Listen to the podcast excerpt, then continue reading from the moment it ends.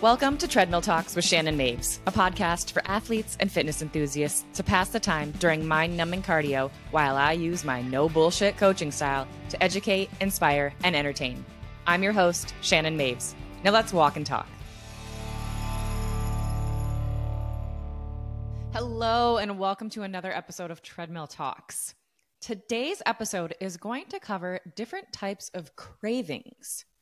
I've talked quite a bit in the past about how a lot of our cravings stem from our brain's desire to produce more dopamine and serotonin. But today I'm going to go into a bit more detail about the physiological reasons why we crave specific things like, let's say, chocolate during our periods. Because sometimes our cravings are not just about using food to make us feel good and happy but they can be due to things like actual nutrient deficiencies. Sometimes it can be hard to distinguish the difference between different types of cravings, though.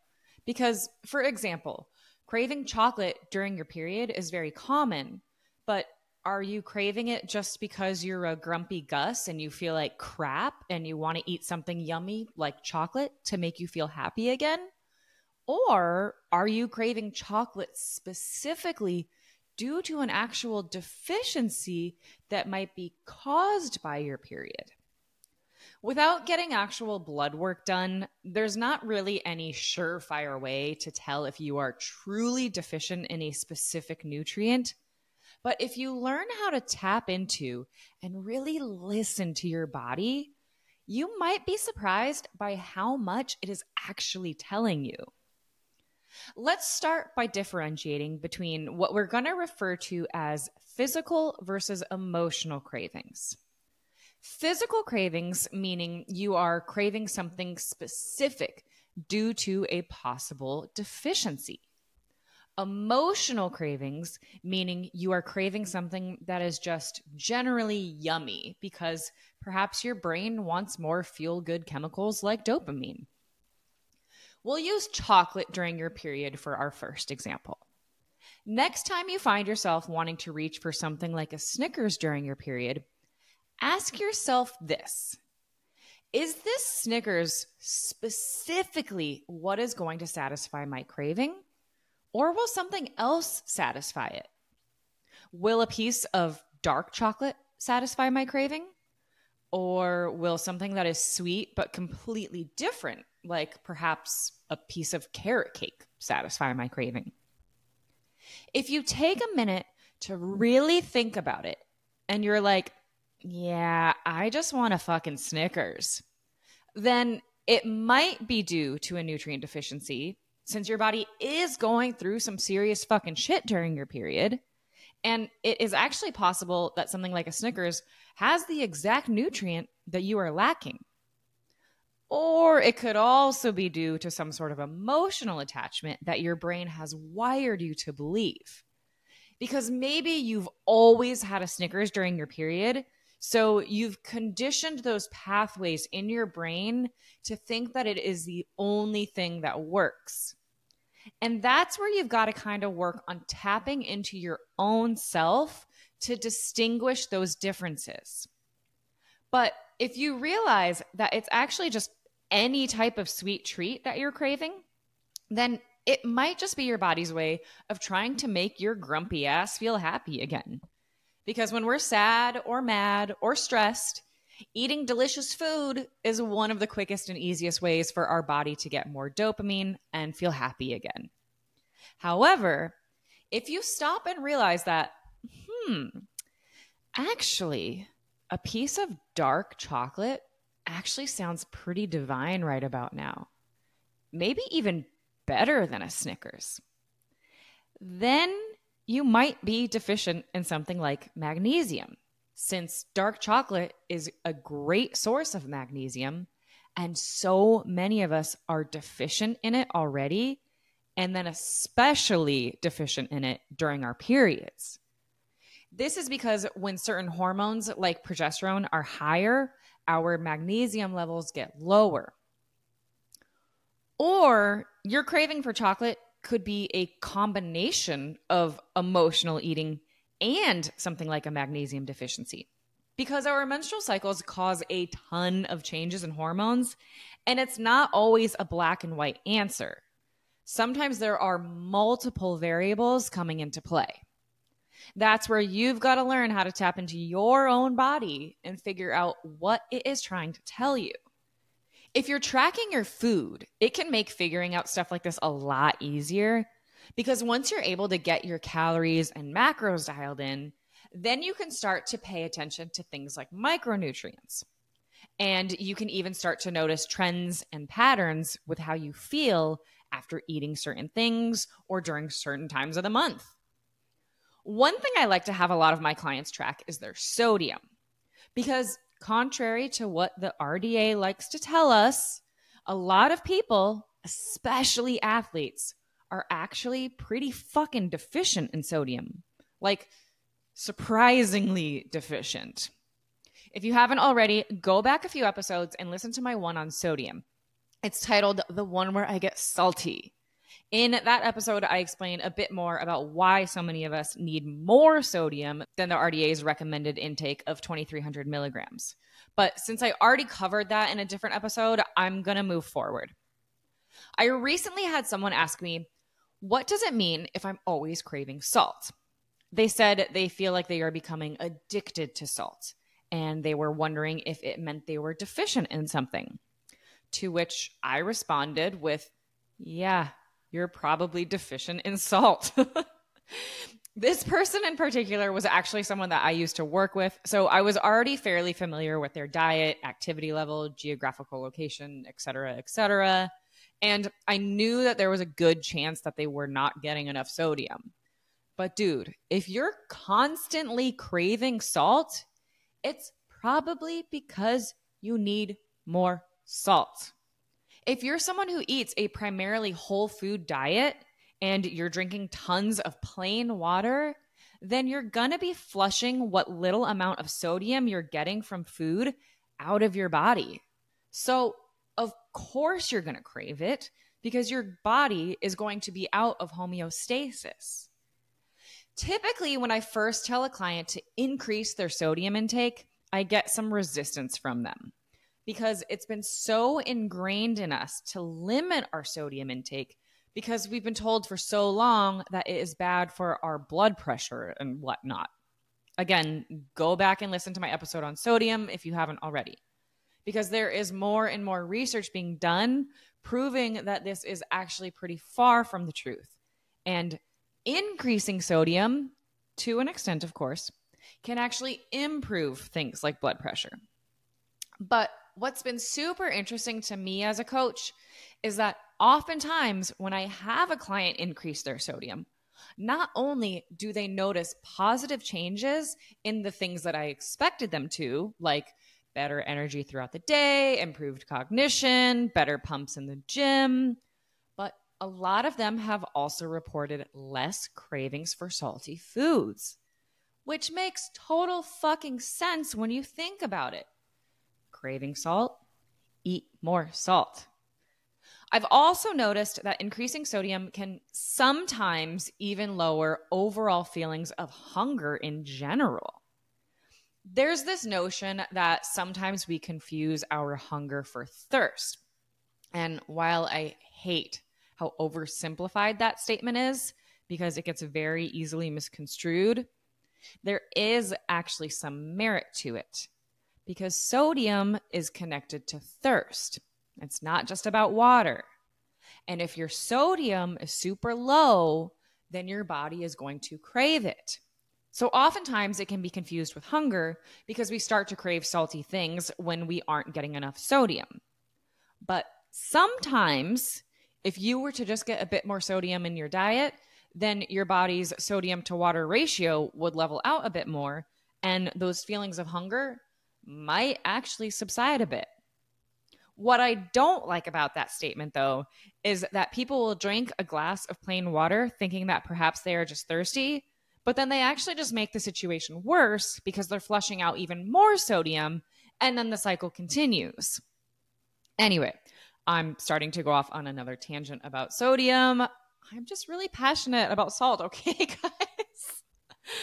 but as with anything in nutrition, there's always going to be that gray area with things like sodium. Because, like I mentioned, it's not always a simple black and white reason for a craving. Sometimes we'll get a craving for something like, say, chips, and we'll think, oh, I must be craving something salty. But what we're really craving is something hyper palatable, since chips are high in salt and high in fats. In which case, that's our stupid fucking brains trying to get a hit of dopamine again. Or maybe it's our body craving something fatty. Because, newsflash, guys, chips are not just a carb source. They're all a bit different depending on what type and brand you go for.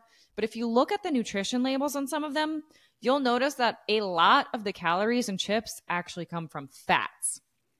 So, if that's the case, then you might be craving chips because your body wants fatty foods because maybe you've been eating a diet that is way too low in fats. And again, this is where tracking your food can be so beneficial. Because once you start to see trends with your eating patterns, you can start to notice things like where your fats are at on a day to day or a week by week basis. And if you notice that you're getting less than, let's say, maybe like 20% of your calories from fats, then you're probably going to be craving fats. But craving something like fats can also be a side effect of simply being in a deficit for an extended period of time. Because dieting in general typically causes more cravings and it causes more intense cravings. Any competitor who has truly pushed hard during a prep knows that those food cravings and those food fantasies can get intense as fuck toward the end. And sometimes the cravings can get pretty weird too. I remember one prep where all I wanted was Pop Tarts. And I'm not like a Pop Tart person. I mean, they're good and all, but they're not something that I ever craved or ever bought. But we can get those super weird and random cravings when our body becomes so underfed that it just wants calories. Because that's when it's not just about our brain trying to get more dopamine or anything, but rather just wanting to eat to survive. If we've been dieting super hard or for a super long time, then we're eventually going to get to this point of being so hungry that we'll eat anything. And it doesn't even matter how weird it is even if we are aware that eating something like chicken and veggies is going to be the most nourishing and will probably help us to feel full longer than something like a Pop Tart would, our body is like, nah, bro, just give me the fucking Pop Tart because it has more calories than chicken and veggies. And I need those damn calories at this point just to fucking function because I feel like I'm gonna die. Which, I mean, you kind of are because dieting is literally controlled starvation. And getting stage lean takes it pretty close to that wanting to die level of lean. The shreds might look cool and all, but they're not fun, man. I promise. When you're that lean, you're more likely to have to deal with the cravings from your brain wanting dopamine since you're fucking miserable and tired all the time. But you're also going to crave more foods in general because your body is literally starving and it just wants calories. And you're going to be craving more stuff because you're just downright more hungry and your leptin and ghrelin might be off. And you could potentially be dealing with cravings caused by nutrient deficiencies too, since it's harder to get enough nutrients when food is extremely low, which is one of many reasons why getting your calories from single ingredient foods like fruits and vegetables becomes even more imperative during a fat loss phase, like a competition prep. Craving carbs when you're deep in prep or have just been dieting for a long time is also super common because carbs are a quick and easy way to bring cortisol levels down, which I talked about just a few weeks ago in my episode about stress eating. I've noticed that the people who claim to crave carbs all the time tend to be these same people who also restrict carbs all the time. And although it might not technically be a deficiency, since we don't actually need carbs to survive, those cravings are most likely because you're not giving your body enough of them. Just like how if you eat too low of fats, you're going to crave fats. If you don't eat many carbs, then you're going to crave carbs. And if you're stressed or you've been dieting for a long time, which is stressful on the body, then you're more likely to crave carbs as well. Another common and slightly more specific craving during a fat loss phase or during our period is cravings for red meat. And this can be caused by a couple of different things as well. Because again, cravings are not always black and white. Craving red meat maybe something like a burger during a fat loss phase, could be due to your body wanting more calories in general or more fats in general, but it could also be due to something like an iron deficiency, which can totally happen if calories are too low. And iron deficiencies are also super common during our periods because we lose a lot of iron when we bleed for days on end. And if you're not replacing that iron somehow, then you might start to crave foods that are high in iron, like red meat. Something else to consider with cravings is the saying, you are what you eat. It might sound cheesy and cliche, but there's actually a lot of validity to that statement. Because the more you eat certain foods, the more you tend to crave those certain types of foods, which does kind of go against the whole cravings being caused by deficiencies thing. But this has more to do with our gut bacteria. To put it super simply, our gut has good bacteria and bad bacteria. And these bacteria need different types of foods to survive. The good bacteria eat foods that are nutritionally dense, like fruits and vegetables. And the bad bacteria eat things that are calorically dense, like pizza and cookies. So, when we eat a diet that is full of nutrient dense foods, then those good bacteria become well fed and multiply, while the bad bacteria are starving and dying off. And when there are more good bacteria than bad bacteria, their signal to our body to eat more nutritious foods is going to be stronger than the bad bacteria signal to eat more pizza. But on the flip side, if we're always eating pizza and cookies, then the bad bacteria are going to be thriving and multiplying, while the good bacteria are going to starve and die off. In which case, the bad bacteria's signal to eat more calorically dense foods is going to become stronger than the good bacteria's signal to eat more nutritious foods. So, our cravings can also be affected by what we're eating most often. Now, this is just a handful of reasons why we get certain types of cravings. There's obviously plenty more. But the next time you're craving something, I encourage you to really take a moment and ask yourself, what exactly am I actually craving? And why am I craving it? Is it a physical craving due to something like a nutrient deficiency? Or is it an emotional craving that I can satisfy with something else? Because when you are willing to really do the work to get in tune with your body and start to actually pay attention to what it's telling you, and maybe even track your food to look for patterns or deficiencies, then you can start to figure out why you tend to crave certain things. Maybe it's your brain being a dick and has to do with emotional or stress eating. Or maybe your diet is lacking a specific nutrient like magnesium or iron. Maybe you've been going too low on fats or too low on carbs or too low on just calories in general. And your body is just straight up pissed off at you for starving it for so long. Or maybe your body is craving shit because you keep feeding it shit. It's unfortunately not totally cut and dry. Nothing with nutrition really ever is. which is why it can be so confusing. So, if you have a question about a specific craving, seriously don't hesitate to reach out to me. Send me a DM on Instagram, or if you want more thorough and individualized help, you can click the link in the show notes to apply to work with me.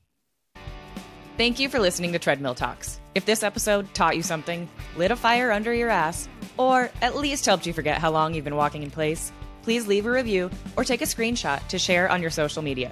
Don't forget to tag me at Shannon Maves so I can give you some love right back. And thanks again for listening to my treadmill talk.